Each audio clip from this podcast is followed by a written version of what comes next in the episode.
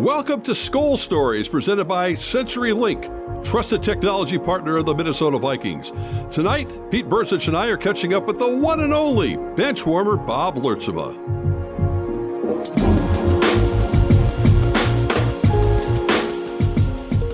Well, Pete Bercich, before we get the chance to uh, talk with the one and only Bob Lurtsema, let's uh, quickly recap the Vikings' first win of the season against the Houston Texans on the road. And what impressed you most, and what do you think needs to happen going forward in Seattle on Sunday? Well, I think what the, the big things are not turning the football over. You know, we saw Houston turn the football over on, on a punt return. Vikings don't turn it over. That one possession ends up being a one possession game. You know, it, it's you know, it doesn't have to be overly complicated. It was great to see the offense continue to roll. Um, Dalvin Cook is is making some things out of nothing sometimes. The way mm-hmm. he's able to, regardless of the number of defenders around him, still make plays. That's what makes him an elite player. Uh, and then the continuing emergence of uh, Justin Jefferson as a receiving option. That's that's unbelievably exciting for us as Viking fans to have someone like that. And you you know next to Adam Thielen, we're all seeing what Stefon Diggs is doing but we're it's it's great to see what that production is being made up for, and then we have you know how good can this kid be?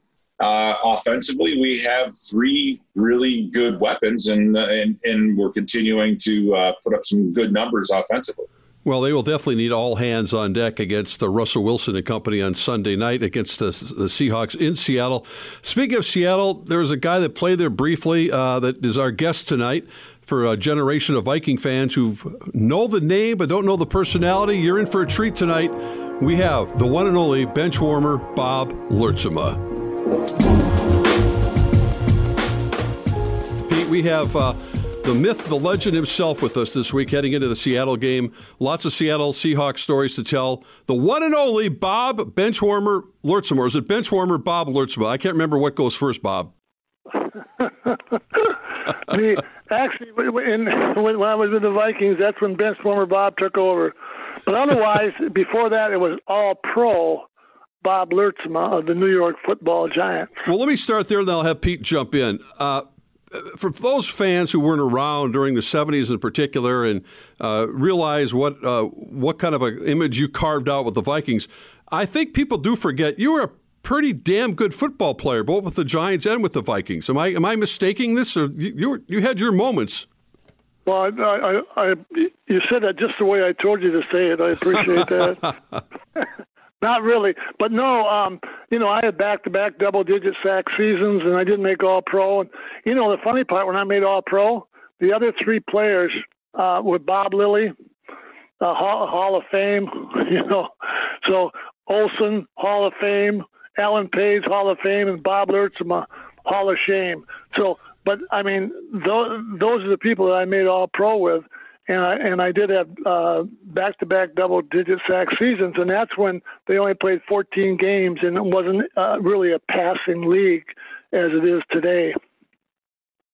And well, by the way, Mark, when I when I made All Pro, I went from 14,000 to 24,000 and I was afraid to go home. You know, I figured the cops were going to be there, arrest me for stealing or anything. now, but, was that uh, with the Giants that you had the back to back? And uh, the, uh, the, the sad part, um, the fellow we picked up from from uh, Jacksonville this year, they paid him seventeen point seven eight million, and my stats are, are apples to apples are better than his. But yeah, if you go by on a per dollar yeah, sack basis, uh, Lurtsy, you were the greatest value in the history of the NFL, no question about that. But that's that's why you should have had an agent, right? They, they taught you how to BS at Notre Dame, huh? That's good.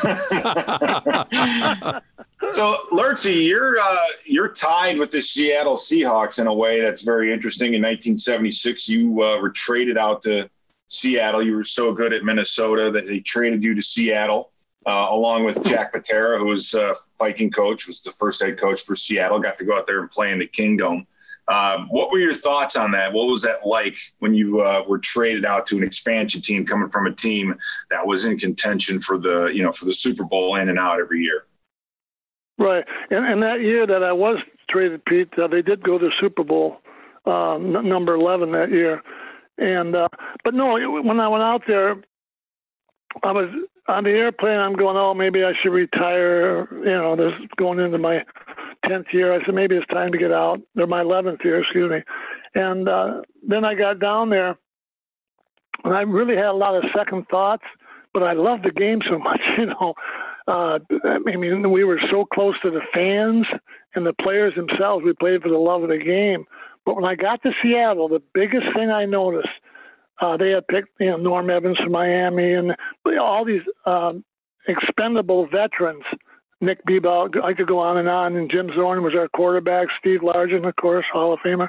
But when when we got out there, we all had the great attitude. You know, we had work ethic and uh, we respected the flag and uh, and the fans and and the Seattle they call it the 12th man those those people there oh man I, the Viking fans are, are, I thought this is nobody can beat this. But you go to Seattle and the the 12th man that comes across so loud and clear. I mean they totally control that area. So it was taken off from the start but the biggest thing uh, of course uh, Mark and Pete was that the players that were out there loved the game, and uh, whether we won or lost, and we did set some records out there. Most wins for a second league team, earliest shutout in franchise, you know, in for history, and and we did stuff like that. But we all loved the game, and we were so close, and uh, that that was the neatest part. And for fans, uh, Bob, just refresh their minds and our minds. What went down in that trade? What did the Vikings get in return? Because I think the Vikings got fleeced pretty badly in that trade. no, uh, yeah, maybe they did. I mean, what did Rashad do? You know, that nothing. It wasn't so bad that when I got traded for Rashad in the fifth round draft choice. But the part the part that really upset me, he moved into my neighborhood in the, the off season. I, I had see him every day but uh, oh, he's a, he's a great kid. So I, I, I I'm really happy for his success and how well he's done in broadcasting. Well, just to think, it would have been, instead of the Rashad Rosen report, it could have been the Lurtsema Rosen report, and it turned out to be I had to help the poor guy along on his career. Look where he is now, and well, I mean, it all worked out for everybody, I guess. Yeah, that that was that was a win-win. But you you were so good at it, though, Mark. You got to give yourself a little credit too. I mean, you know, you didn't you asked the questions. You didn't tell, you didn't imply through your question how we were supposed to answer. You, you let us talk rather than have your opinion, um, and that's that's a uh, thing a lot of sports broadcasters do not have that that particular deal. Uh, Lurtsy, when you came back to Minnesota in 1976, they actually had um, uh, they they did a little honorary bit for you at halftime and I, I, I saw some pictures of it. Obviously, they were in black and white because they were taken back in the 30s. Um, but can you imagine? Can you imagine that going on today? I mean, just a, a, player going from one city to another, then coming back and playing, and having them honor. Uh, so, you know, I mean, they were so happy maybe to see you leave that they wanted to you know, wish you the best. I guess I'm not. I'm not. I don't know how you would take that, but I just can't see that happening in today's uh, in today's game. No, no, you, you, you could say that, but the people who weren't around back then, um, what they actually did, they had Bob Lurtsema day at the Met because Seattle was playing. That was the first year uh, at the Met, so they honored me, and I had to speak at halftime. and um, you know, I'm out there and Patera's chewing everybody out in the locker room, and I'm out in the middle of the field. Hey, Viking fans, how good to see you, you know. And I'm rocking and rolling. I didn't have to get my butt chewed out, but we should have beaten that game. Had we had instant replay, we would have won that game because on a fourth down play, um, uh, Hill would have gone over for the touchdown. So, and look, look at that one. You, you, excuse me, Sherman Smith would have gone over for the touchdown. He was over but the officials uh, said he wasn't. So, but anyway, yeah, that that was the thrill. Then he passed out all these little hearts, you know, welcome home, Bob, and uh, you, don't. I never realized it at the time that it happened. You know, what a, what a big, big, big thing it actually was. Want an inside look into US Bank Stadium on game day? Tune into Vikings pregame all access for an exclusive live stream pregame show providing behind the scenes content prior to all Vikings home games. Vikings pregame all access airs at 11 a.m. on Vikings.com, the Vikings app, Vikings connected TV, and social media platforms. And we'll be right back with more Skol stories right after this.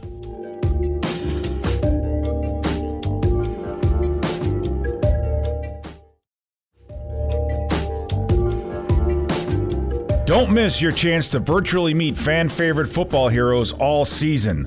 CenturyLink has teamed up with your Minnesota Vikings for the Legends Connection Meet and Greet Sweepstakes. To enter, visit vikings.com/promotions. And now let's get back to more Skol stories with Bob Lurtsema.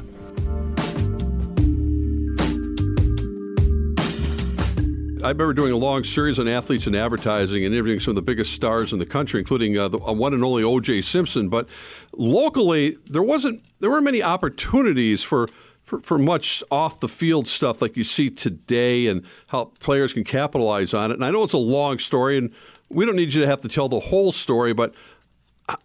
How did how does Bob Lurtsema get recognized, and how did Bud Grant uh, deal with that? As all of a sudden you became a household name because of TCF. I mean, what you did off the field. Right. Well, the the, the thing that that made it go was was the the commercials. So they wanted somebody with a different name to do the TCF commercials because Jim Lovedahl for Colle McVoy, that's the advertising agency, came up with the idea. And so he, they interviewed Godfrey Zaunbrecher, um, Carl Gersbach, and then Bob Lurtsema. And uh, did you say Carl Gerbschmidt or Carl Gerbschmidt? I can't remember. Carl Gersbach. Okay, right. Carl Gersbach. um, and and uh, you know they wanted somebody who was good looking, so those two guys were awful ugly, so they got rid of them. and but they, they they they actually wanted somebody that would walk down the street saying, "Hey, there's what's his face from TCF," and it, and it worked.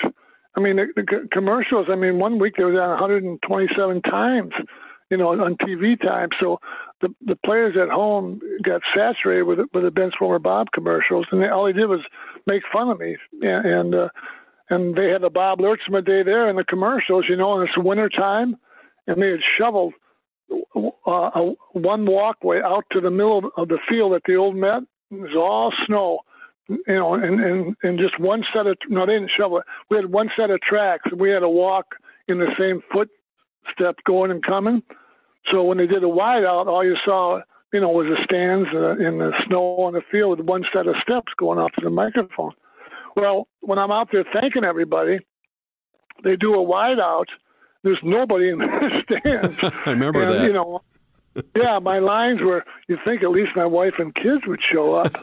you know, so, so it, it was a constant uh, put down. But something, and, and I hope listeners out there say, I'm really sincere now when I say if you do the best you can, there's really no embarrassment. If you have if you have integrity and work ethic, life is really a, a walk in the park, and you you can you can get through it a lot easier than uh, if you don't have that type of attitude. So I you know I loved it, you know, because I'm trying as hard as I can. And the funny part about it, you know, I get a Super Bowl sack, you know, and, and then uh, uh, I get uh, three game balls because I had couple three sack games as a backup with the Vikes. Well, all the people that are watching my commercials say, Bob should be starting. He's just like me. I'm I'm getting screwed at work, and and and, and I'm not going anywhere, and, and I'm working hard, and he should be first string. So they identified me through what went on in their work as well, and nobody nobody could have ever ever predicted that it, that it would go like that, Mark. Were you making more money I doing commercials than playing football? Yeah, yeah, I did. Um, cause I'm, like I told you, I made all pro. I went from fourteen thousand to twenty four, and then um, it got to the point where I was making more doing doing the commercials. Now, um, there's not a residual on the commercials. I did I did a national one time for paddle pool, and every time it showed you uh, you got a residual. In other words, you might get ten bucks or twenty bucks, whatever it might be, when you sign the contract. where, where, where with Twin City Federal, if they reuse, they can use a commercial for 13 weeks and never pay me more than the 176 or 178, 178 dollars to do the commercial. That was a 13 week contract, unlimited showing. Wow. And then if they went into the 14th week, they had to pay me whatever I got for the original 13, which was a base salary of, of 178 bucks. Uh, you, if you're sitting around cr- still collecting residual checks, and you and Rosie have a lot in common, don't you? oh yeah, they're pouring in. hey, hey, young young punk kid who couldn't graduate from Notre Dame, you should take a lesson. well, I, I, all I remember was uh, it was my, when I first uh, arrived with the Vikings. I saw this uh, short-armed guy walking around telling everybody how great he used to be, and I'm like, "Who is who is this guy?" And they're like, "Oh, that's bench warmer Bob." And I'm like, eh, it, it, it sounds about right." But Bob, I think the thing that you that you touched on is behind the scenes. You did all the work, you did everything right, but you never took yourself too seriously. And did that ever rub people the wrong way? No, no, no because what, what I did, know, Coach Patera coached me nine of my 12 years, Jack Patera.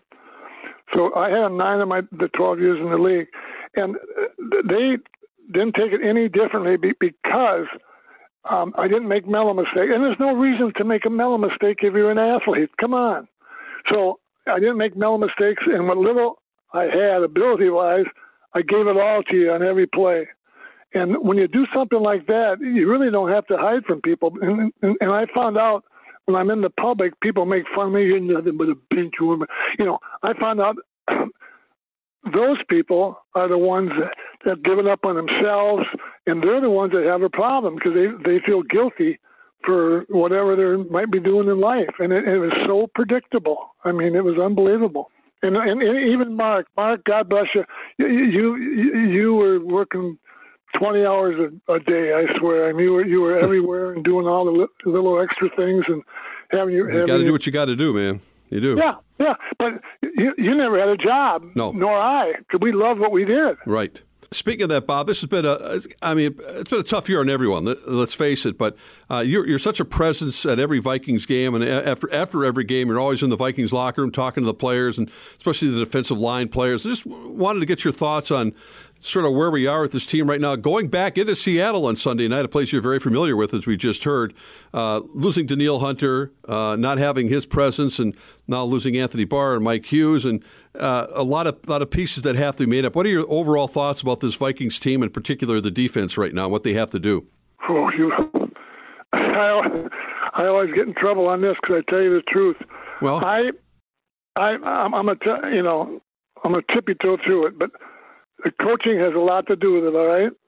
Now I watch the defensive line, and I know defense, and you know I can be arrogant about that. Whenever when you play 12 years as a defense lineman, you do know a little bit more because you pick up on the little things on your stance.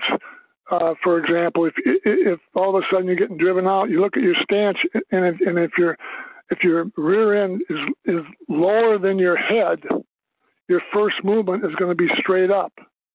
Okay, so you have to look for that because if your rear end is a, above your head in your stance when you're in your stance, your first step is forward coming up. So you're picking up an extra six to eight inches or foot, whatever you, whatever you want to say, in the same time span. Okay. Now you watch the line.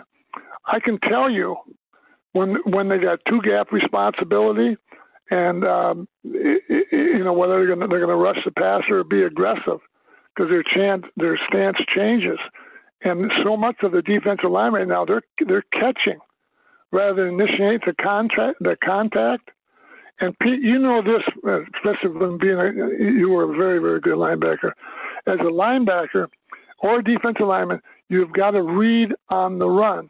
By that I mean you got to fly out of there, and then and then at the same time you're watching the guard center tackle, and you're reacting to what they're doing. Linebackers the same way. You don't wait to see what they're doing and then react. So you have to. I always, uh, when I go out, I always say you have to read on the run, and that makes a lot of people can't do that. Well, that, those are the ones that don't make it in the National Football League. And Pete, am I way off? I, I no, like I, to have I, a. No, I, I mean, I, I, I, agree with you in that uh, it's kind of like even when I coached, uh, was coaching high schools high school football, I wanted everybody on every snap to know number one, what's your alignment? Number two, what's your assignment? Those are the pre snap things. If you don't know those, you're in trouble already. And then number three is what are you keying and how do you react to it? Right. So as a defensive lineman, you might be keying just the shoulder of the offensive lineman in front of you. Uh, for a linebacker, it's always, uh, you know, it could be running back the flow side guard in case there's something, you know, someone uh, reverses and goes back the other way. I mean, you need to do and like you said be able to process all those things very quickly. And if you can do that um, you don't need to to run a 4-4 and play linebacker. You can you can make up for quite a bit by not making any mistakes. And uh, athleticism is such a premium now. Um, it's just too bad to see with the limited amount of camps. And i mean you know we um, you know we had six weeks in training camp to figure these things out and to work on these things. These guys now, they don't even have training camp. So they kind of just show up uh, and it's all about athleticism. That's why I think they're uh, higher score games right now because the receivers and quarterbacks could stay out afterwards, you know, and work on their timing, their routes, and everything. Because usually, Pete, the defense is ahead of the offense in the first couple of weeks because we just we just fly off and we, we, we react on instinct where offense you have to learn, you know, hey, how do I read? You know, it's a little more thought process. And because um, I played tight end, and I, they asked me when I came to the pros when I was with the Colts, like, what would you like to play? And I said, can I play defense? You don't have to think as much. well, Bob, we appreciate it. We could go on and on with some of the great stories you have, but it's great to hear your voice again. And hopefully, we'll see you at U.S. Bank before the season's over. But uh, thanks for spending some time with us today. Well, more importantly, I'm an introvert, and how you guys get it on me, I'll never know. So, so uh, stay stay healthy, and everybody who's listening, these two guys are the best, and, and, and really the best of health to everybody. We'll, we'll get through it. Wow, it's always great to catch up with benchwarmer Bob Lurtzabel. One quick note for the fans. During the month of October, a portion of the proceeds of the Vikings yearbook will benefit Danielle Hunter's charity of choice, the Boys and Girls Club. Use the code SKOL at www.vikingsyearbook.com. And Pete, again, thank you once again for another fun week, and thank you, fans, for tuning into another episode of Skol Stories presented by CenturyLink, trusted technology partner of the Minnesota Vikings. We'll see you all again next week.